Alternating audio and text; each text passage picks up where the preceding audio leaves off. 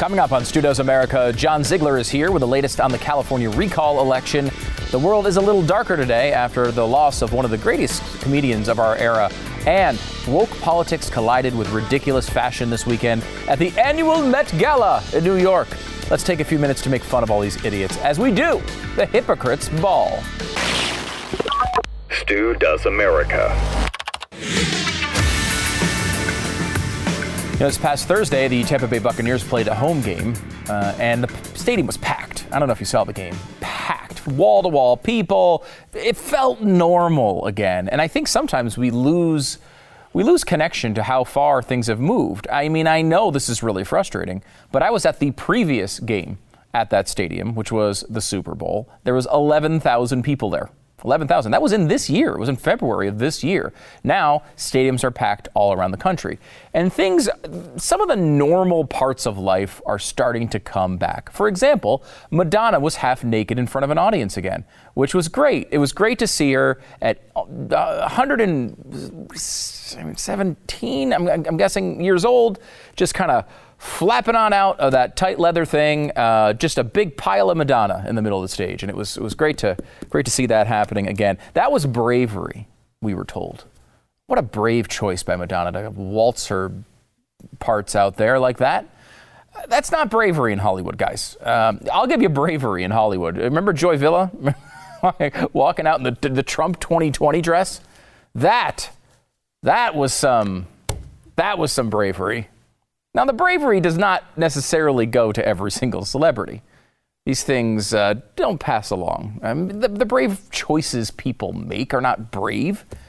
AOC was at the Met Gala and made some news with her stupid dress that says tax the rich. Now, if you think that's brave in New York City to come out and say tax the rich at the Met Gala, you're nuts. It's the most popular opinion in the room. Now, yeah, there's a bunch of rich people there who I guess would rather keep their money to spend on their yachts and donate to AOC's annoying charities. But in generally speaking, these people are the people who are for those viewpoints. There's no Trump 2024 dresses showing up at the Met Gala. She also had a purse that said tax the rich. And you'll note AOC's garb here. Really, only rich people could ever wear such a thing. A very expensive designer dress, designer purse, and a $35,000 a head ticket. Not exactly blue-collar, middle-class living, is it, AOC? Of course, AOC wants you to think of her as blue-collar and middle-class. Watch. When Aurora and I were first kind of partnered, we really started having a conversation about what it means to be working class women of color at the Met.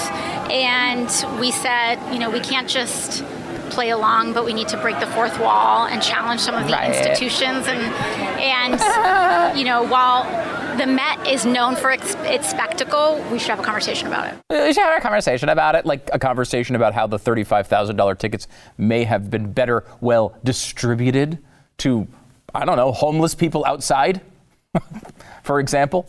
I do like the irony of the tax the rich slogan printed on her multi-thousand-dollar purse, because that makes a lot of sense. However, it wasn't just AOC. This whole thing's an annoying spectacle, and there's something really important to understand about it. For example, you have tax the rich. There was, what's-her-face, Grimes here with her sword. Now, I don't know if you know who this is. I don't know who that is. But I can tell you who she's married to, Elon Musk.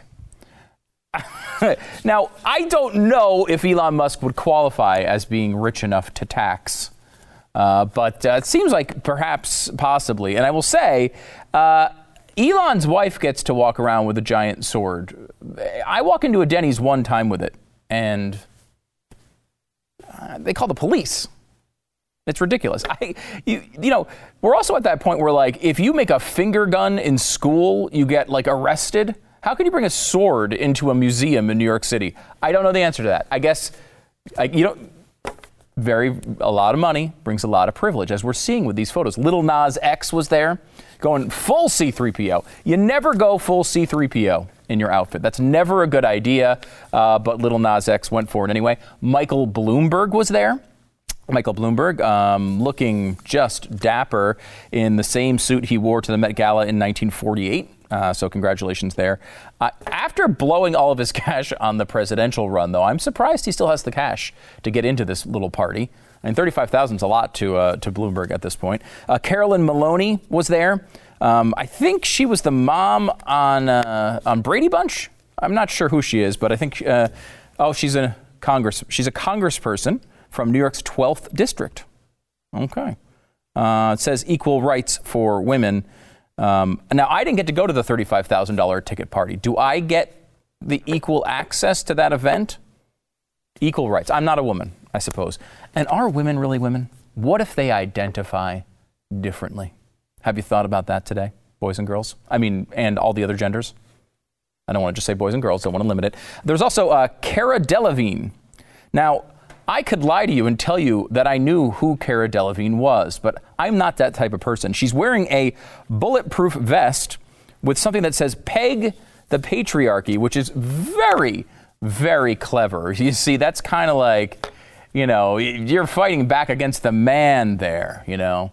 You don't want these class systems where people who have no merit just get handed their life and their job and their status because of birth. That's ridiculous.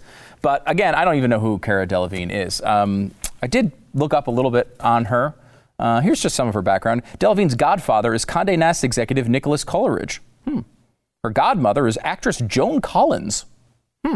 Her maternal grandfather was publishing executive and English Heritage Chairman Sir Jocelyn Stevens, the nephew of magazine publisher Sir Edward George Warris Hulton, and the grandson of newspaper proprietor Sir Edward Hulton. Her paternal grandmother was the socialite, the Honorable Angela Marco Hammer Greenwood. Her paternal great-grandfather was the Canadian-born British politician Hamar Greenwood, 1st Viscount of Greenwood. And her maternal grandmother, Janie Sheffield, was lady-in-waiting to Princess Margaret. Damn that patriarchy. Can you believe it? Oh, they really screwed her on that one. You know, I will say, if I was in Valerian and the City of 1,000 Planets, which apparently was her big starring role, I'd probably wear a bulletproof vest, too, just because if you're going to ruin the entire sci-fi genre for, you know, generations to come. Some people get pissed off about that sort of stuff. A giant grape also went to the Met Gala. There she is. That is Grape, the Grape Kool-Aid Man showed up. That is actually what ate Gilbert Grape. Just a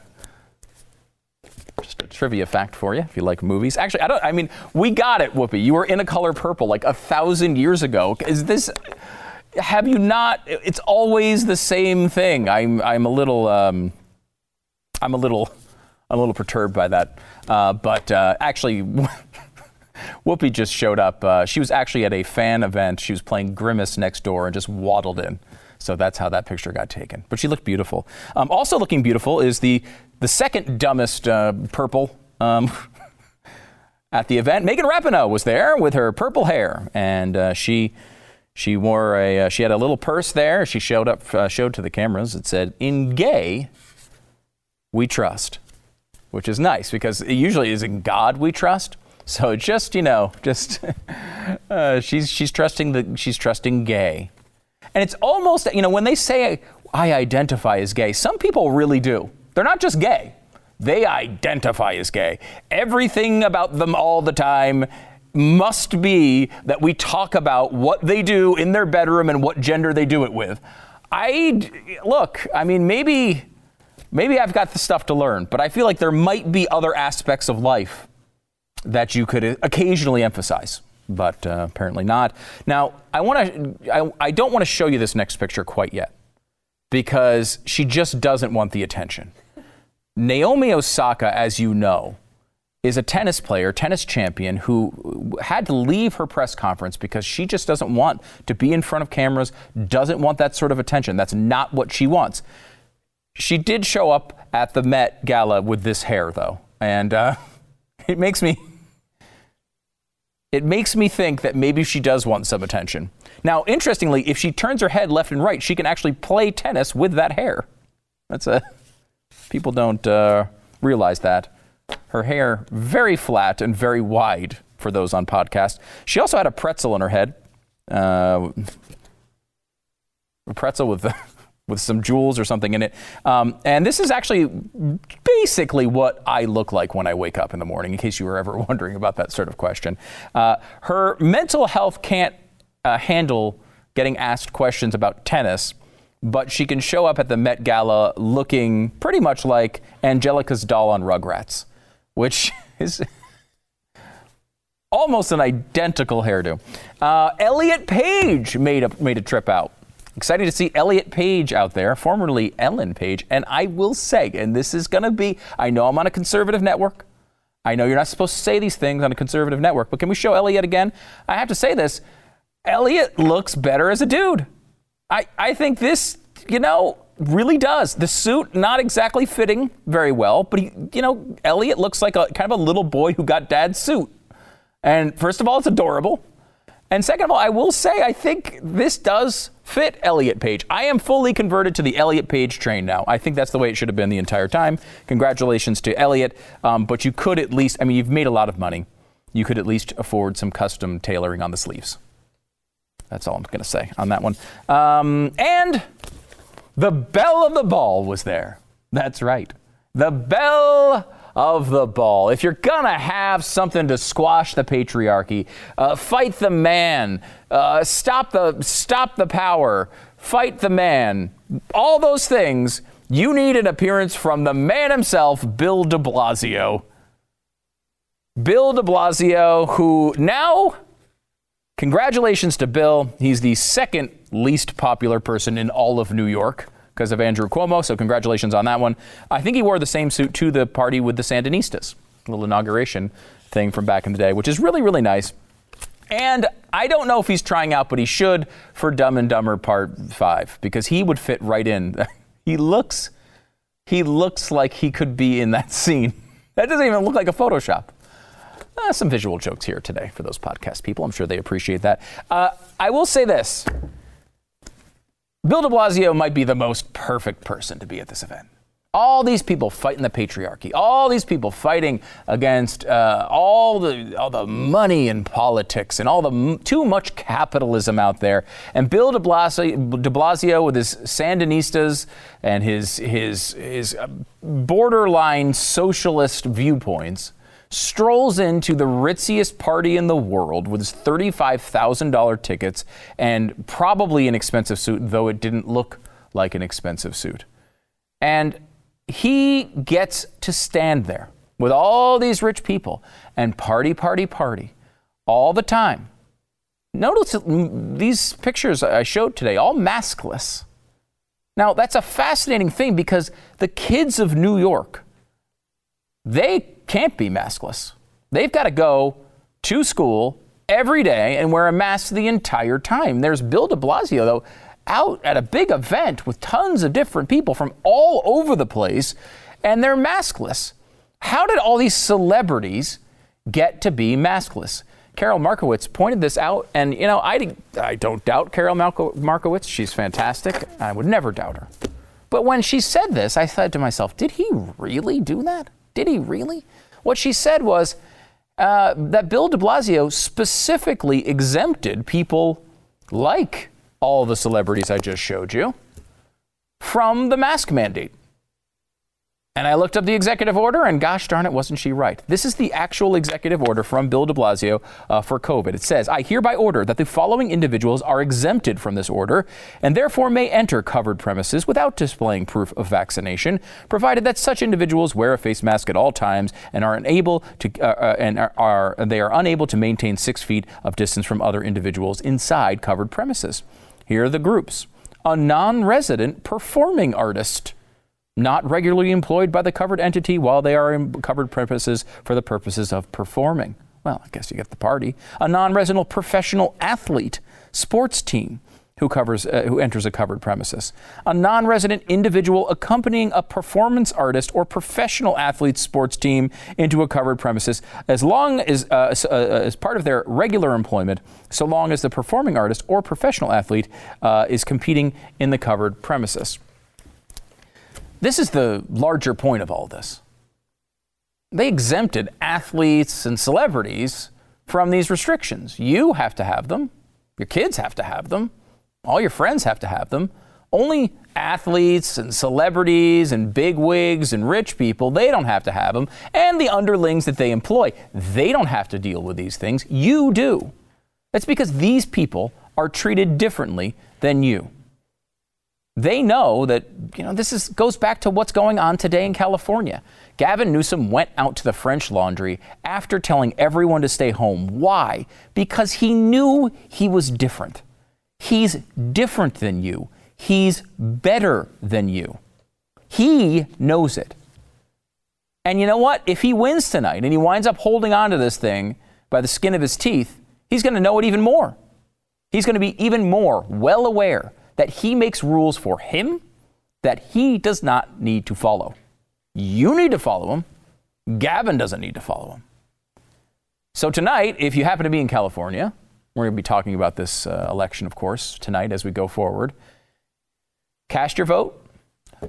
Definitely vote to get Gavin Newsom out of there. Anyone else for governor? Anyone else for governor at this point. In so many states across the union, anyone else for governor. Vote to get Gavin Newsom out, not just because Gavin Newsom sucks and he's a terrible politician and he's done a really bad job, but also to teach people that like this a lesson. You look at the Met Gala and you see people who need to be taught a lesson, that they're not better than everybody else. It's not a lesson they're ever going to learn on their own, I promise you.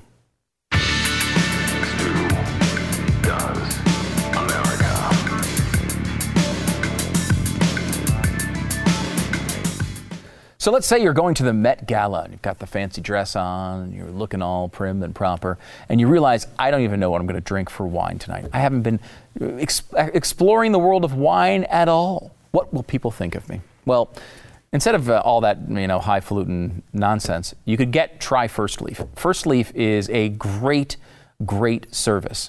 They're a wine club. They curate and ship boxes of wine that are perfect for you. You can try wine from renowned winemakers all over the world.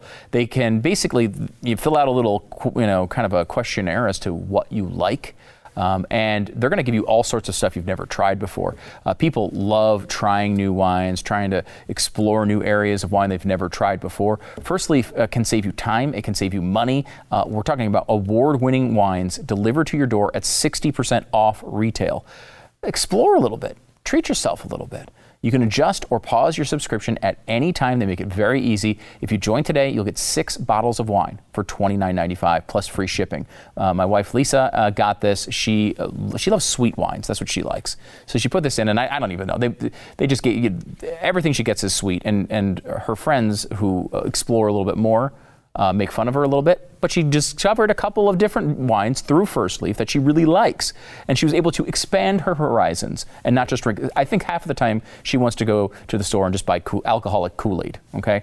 That's not what First Leaf is going to give you. They're going to give you high-quality wine, and you're going to love it. Try firstleaf.com/stew is the place to go. 6 bottles of wine for $29.95 and free shipping. Try firstleaf.com/stew. Well, he's everyone's favorite beacon of positivity. John Ziegler, senior columnist at Mediaite and author of the new piece, How Gavin Newsom and the News Media Defeated His Recall and What It Means for America. We'll send out a tweet linking to it for sure. John, how's it going? Well, Stu, as you know, the only time I ever get in trouble is when I'm a little bit optimistic. When I'm my normal pessimistic self, I'm almost always right. And unfortunately, I think I'm going to be about the California recall. Yeah, because we've had you on a couple times about the recall, and you started off a little skeptical that Gavin Newsom could be recalled, had a little bit of a transformation, and you're coming back to the negative side of this point, I think. Well, that's what the data and the events have dictated. I'm a data and evidence guy, and my hesitation when the polls tightened about a month or so ago was that there was a scenario where if the news media actually suddenly got a pang of conscience and decided to treat this process fairly, that he could, underline could, I never predicted that he would, that Gavin Newsom could lose the recall. But as I talked about the last time you and I spoke, This was a very clear path that the news media was likely to take, which was to search and destroy Larry Elder, the pro-Trump conservative radio talk show host who you've had on The Blaze, I'm sure, many times. And it was a very easy job for them to scare what you might call independent-minded voters who were open to recalling Governor Newsom. And by my calculations, approximately 10% of the electorate went from, yeah, I think I'm willing to recall Governor Newsom to, uh-oh, no way, not if this is the alternative. And so when it was a referendum on Gavin Newsom, this was a very, very tight and winnable race. But as soon as it became Gavin Newsom versus Larry Elder, it was over. I want to get into that and that dynamic because it's an important one and it's something that Republicans can learn from going forward here a little bit. Tonight, we do have, obviously, the elections going on right now. If you're going to go out and vote, please make sure you do that. It's still important. And the polls aren't so out of whack. I think it's being presented as impossible, though the polls have turned against the recall over the past week or two. What we expect, I think, tonight, John, I don't know how much you've heard about this, but they're counting, I believe, a set of Democratic positive votes first, then the day of votes, which were expected to be Republican, and then over time, and in California it's weeks and weeks and weeks, we expect lots of Democratic votes to pour in past the deadline, up to, I think, a week. Is that the right way to think about this? Yeah, I think that's probably right. But I think that by tonight, we'll know that this thing is over. I don't know that it's going to go exactly the same way as we saw with the presidential election last year, where obviously the opposite occurred, where there were Republican day of votes. And then overnight, there were the Democratic votes that had been mailed in that come in. But look, I agree. People, please vote, because this is a situation where the margin is going to matter. In a great way, because if this is a blowout, then Gavin Newsom is going to declare a mandate, and he is a megalomaniac who is going to be vindictive as hell, and he is going to punish, I believe, this state. I believe he'll punish us with more mask mandates, vaccine mandates. I believe he'll start on his climate change crusade, probably even make that some sort of a new emergency. This is a man who never gave up his emergency powers. And is really a one-man dictatorship. And so, yeah, please do vote, because I still think there's a chance this thing stays within 10 points. I think that the best we could do is 9 to 12 point loss at this point based upon the data. I think that's realistic. So I do hope that people do vote. Yeah, and I watched a few baseball games from California, and you guys have been obliterated with ads. I mean, every single commercial break, it's 3 and 4 commercials. It's really amazing. But one of the things that's been interesting about the approach of Newsom is at first he completely ignored this effort as it was building, and he acted as if it wasn't going on. Then it started, and for a while he really did flail around trying to find a message, because there's not much he can point to that he's done positively for the state. It wasn't until Larry Elder really emerged as the leader of the Republican opposition that he was able to focus and make this a two-person race. And basically, I like Larry Elder, but they just tried to scare people to thinking that Larry Elder was the Antichrist, basically. And it's very easy to do when you're a longtime conservative radio talk show host. You can take things out of context. It's very easily done. And frankly, the easiest way that they did it, and this goes to your point about a lesson for Republican voters, what they did was they simply showed a picture of Larry Elder arm in arm, thumbs up, with Donald Trump. By the way, that photo was in Barack Obama's ad against the recall. And I am convinced, and I'm not a conspiracy person. I despise conspiracies, but I got to tell you, that photo was literally whitewashed to make Larry Elder look as white as possible. He is not a white-looking person, as you know.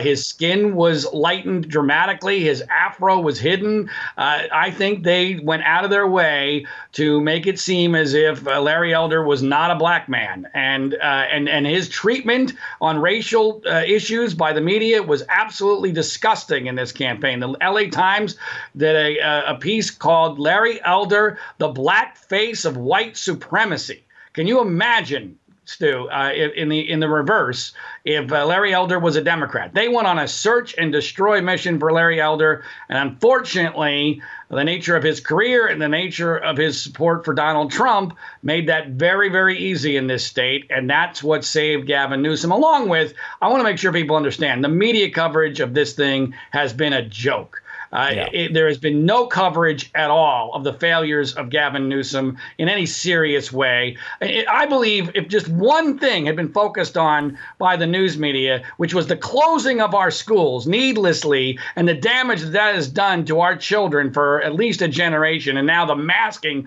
of our kids in classrooms, if moms had been fully educated about the scientific absurdity and the political nature of those decisions, I believe that alone would have made Gavin Newsom very vulnerable to losing this. But the news media never picked up that narrative. And instead, the narrative was Gavin Newsom wants to protect our kids, which just shows how upside down the whole damn world is these days. You write in your piece, the ramifications of Newsom not being recalled will be profound. And I've noticed this in the messaging, John, over the past week or two as Gavin Newsom's polls increased. It went from this idea that I think a lot of people were looking at Newsom, obviously for his hypocrisy, but also the poor way he handled the COVID situation. And that was really what a lot of people, I think, on the right for sure, and even moderates who have kids in schools were voting against. Now the spin seems to be from the media that if he wins, it is a referendum on how well he did and how much people want these restrictions going forward. That's a scary prospect for California. Bingo, Stu. And I think it's scary for the rest of the country. Let's be clear. If Newsom had lost, the pandemic was over. From President Biden to every blue state governor in the country, that would have been the end of this. They all would have wet themselves. And they would have realized that, OK, we went too far. We got to reel this back in. Let's pretend it's 2019 again, especially with football stadiums across the country being packed. That's not going to happen now.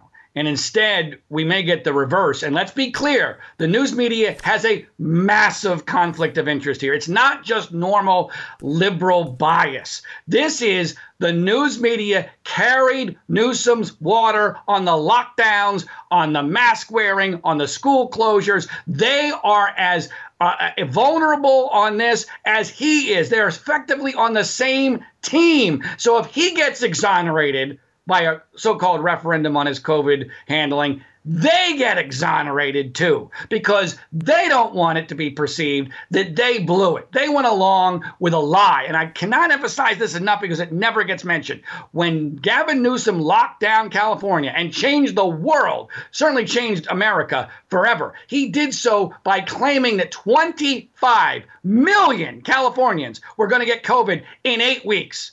25 million in 8 weeks. Nothing even remotely close to that has happened over 19 months later. It was a lie, and he declared a false emergency, and everything flows from that. Now, there'll be some people who will absurdly claim, well, it was because of the mitigation. No, it's not, in the entire world, nothing close to that happened. It was a lie, and it was known to be a lie. I wrote about it being a lie the next day, and I was right. But no one cares because the media latched onto that narrative, and they are too invested to ever reverse it. And they will see his victory tonight as a victory for them as well. And what you're saying here, too, John, I think really helps explain the media strategy on the issues that have popped up late in the campaign with Larry Elder. For example, him getting, an egg thrown at him by a woman in a gorilla mask, just completely ignored by the media. Rose McGowan's accusation that his, Gavin Newsom's wife was trying to talk her out of making these accusations against Harvey Weinstein. There's been a bunch of these stories that have popped up late and have had zero coverage at all, because it seems at least that the media has gone into full Gavin Newsom protection mode. No matter what story comes out, they're just going to ignore it and try to ride this, the fear that they've created around Larry Elder, to the finish line. Is that the right way to look at this? Oh, yeah. I mean, they've completely ignored those stories. And, you know, look, to me, this is a lot like deja vu from the O.J. Simpson verdict. This is a weird analogy coming from me. But, you know, I knew O.J. was going to get acquitted. You were bracing for that injustice. The evidence against him was overwhelming, like it was against Gavin Newsom. But you have a jury pool that is ignorant and is not being given all the right information and has their own cultural biases. And so very quickly, we're going to see the wrong verdict being delivered. And there's going to be enormous ramifications, not just here, but throughout the country.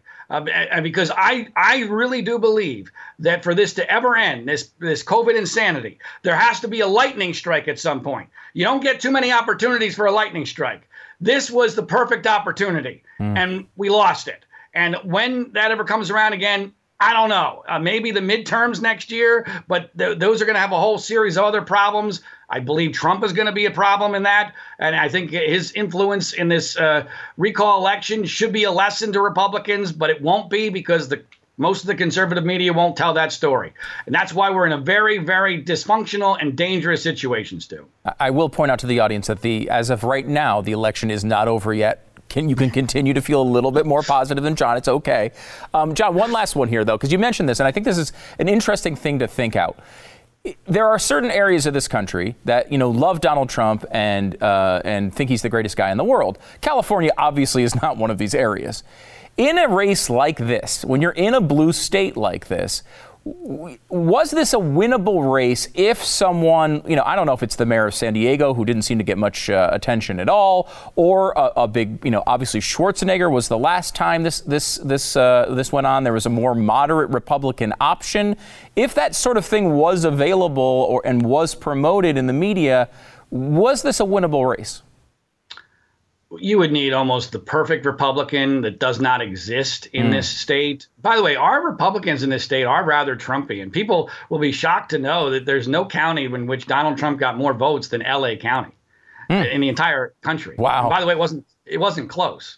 And that's partially because LA County is so large. But sure. But it's a weird dynamic here in California. We have a lot of very, very conservative voters that just were outnumbered. Look, I have a fantasy because I know you think I'm a pessimist, but I always try to come up with some hope. All right. So here's my fantasy. All right. Here's my fantasy for saving this after we unfortunately lose tonight.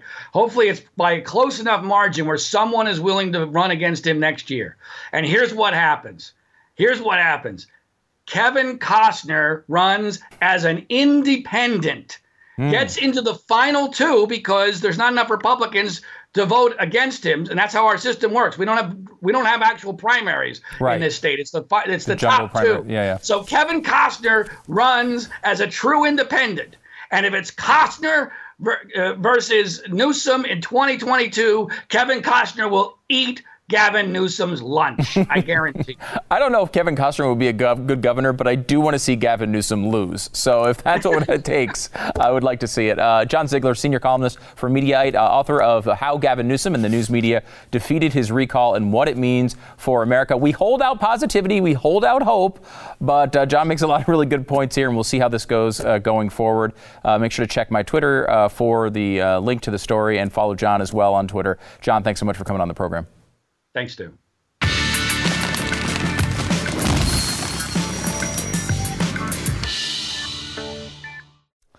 Okay, you know those Jake from State Farm commercials where the handsome and youthful insurance agent pals around with sports legends and Hollywood stars and apparently makes it impossible for Aaron Rodgers to complete a pass for my fantasy team.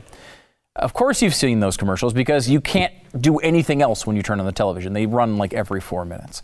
So I was reading an article about the new NBA 2K22 game that's coming out soon. And wouldn't you know it, for some ridiculous reason, our world famous and beloved Jake from State Farm is an in-game character inside the video game. So obviously I immediately started researching because I didn't have anything else to do.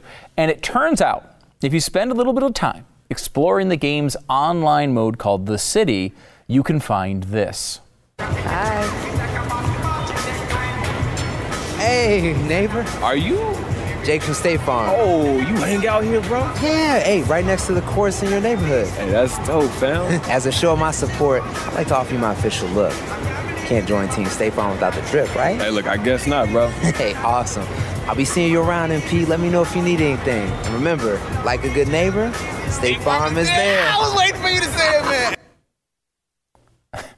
That looks like a really fun game. You can walk through the mall and go to an insurance store and talk to Jake from State Farm. Now, seeing Jake from State Farm in a video game, I know it's pretty life-affirming and everything, but it also reminded me that the man appearing in the game, claiming to be Jake from State Farm, wasn't always Jake from State Farm. Let me take you on a television odyssey back to the dark ages, like 2011. Yeah, I'm married. Doesn't matter. You do that for me? Really? Yeah, I'd like that. Who are you talking to? It's Jake from State Farm. Sounds like a really good deal. Jake from State Farm at 3 in the morning? Who is this? It's Jake from State Farm. What are you wearing, Jake from State Farm? Khakis. She sounds hideous. Well, she's a guy, so. Now, that's your daddy's Jake from State Farm. The OG, the OJ, which OJ Simpson ruined. Either way. The khakis Jake from 2011 would not be allowed to be on TV, would he? He did not hang around for very long. Now they got this like young buff guy who is the face of State Farm. What happened?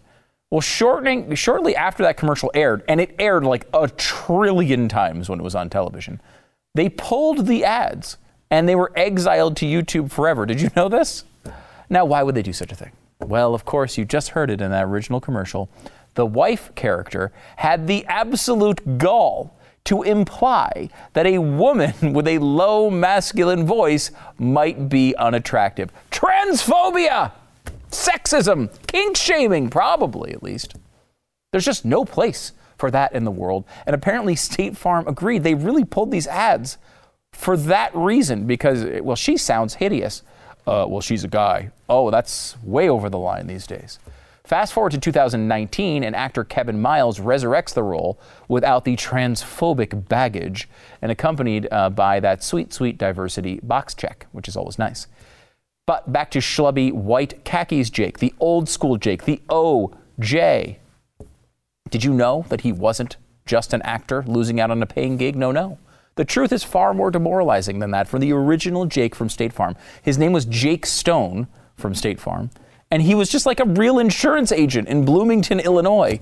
He happened to audition for an internal casting call within the company for this stupid commercial, which was a huge hit. Everyone thought it was really funny.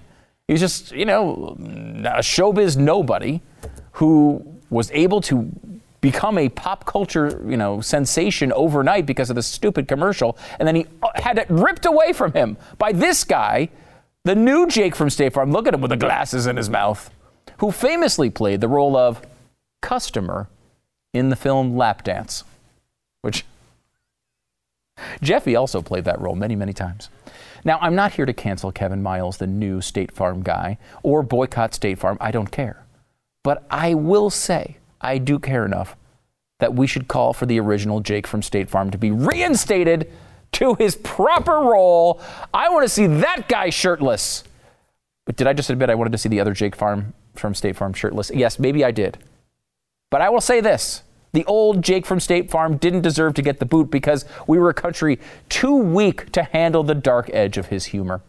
They could even add Jake from State Farm into the basketball game so they could walk around the mall together, kind of like they did back when they had the two Spocks in the Star Trek reboot, you know, except obviously in this time you'd make it good.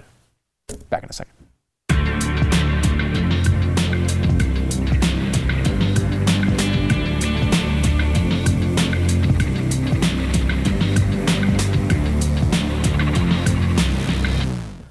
Recently, I've discovered that living indoors is better than living outdoors. You don't want to, there's people out there that camp. I don't know how you do it. That seems like a lot of work. And all you're doing is you're living outside. Hopefully, you're able to live inside some sort of domicile, a home of sorts. I know, it's elitist. It's the type of thing that people that go to the Met Gala might have. But if you happen to be one of those people who wants to live inside a home, you need a real estate agent who you can trust.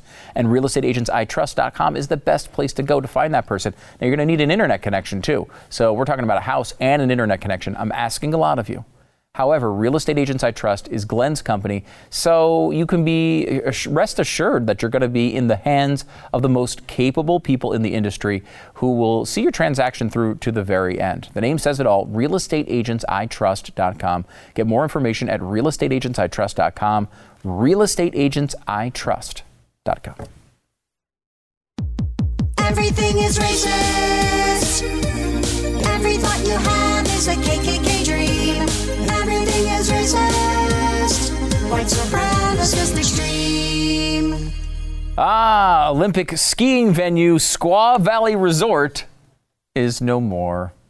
Obviously, of course, Squaw. That's offensive, I think, for some reason. Squaw Valley Alpine Meadows Ski Resort has announced it will change its name to Palisades Tahoe, which I think are two different vehicles. Oh, that's interesting. Squaw is considered racist and sexist. Is it? I don't know if it is. I decided to go to do a little research on this, and I came across this site, Indian Country Today. And they asked the question, the word squaw, offensive or not? Okay. The word squaw certainly has had its share of history. That's kind of true with everything. But in researching its meaning, squaw is either offensive or means a female Indian woman. So it's either offensive or it's just the name of a woman. I don't know. Apparently it's not the name of a mountain anymore. We now know that. Also, there is a new series coming out on Netflix. I can't be more pumped up about this one. Wait until you see the star of the new one, Colin, in black and white.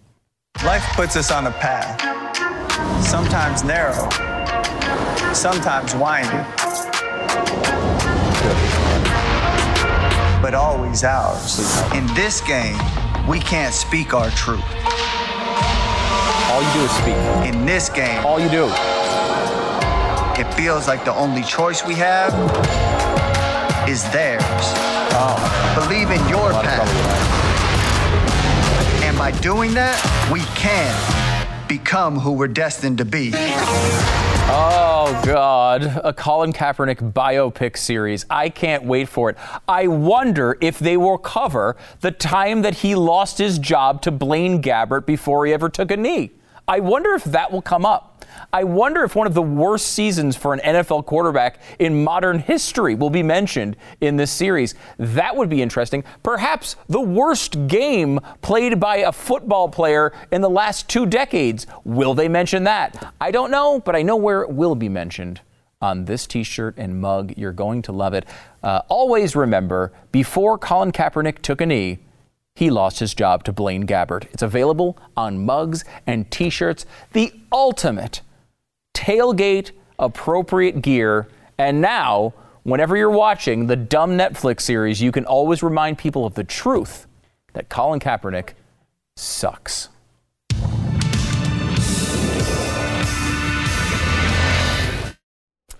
Really sad news today as Norm Macdonald passed away. He was 61 years old. He died of cancer, apparently had been battling cancer for 10 years, which no one really knew outside of his close circle.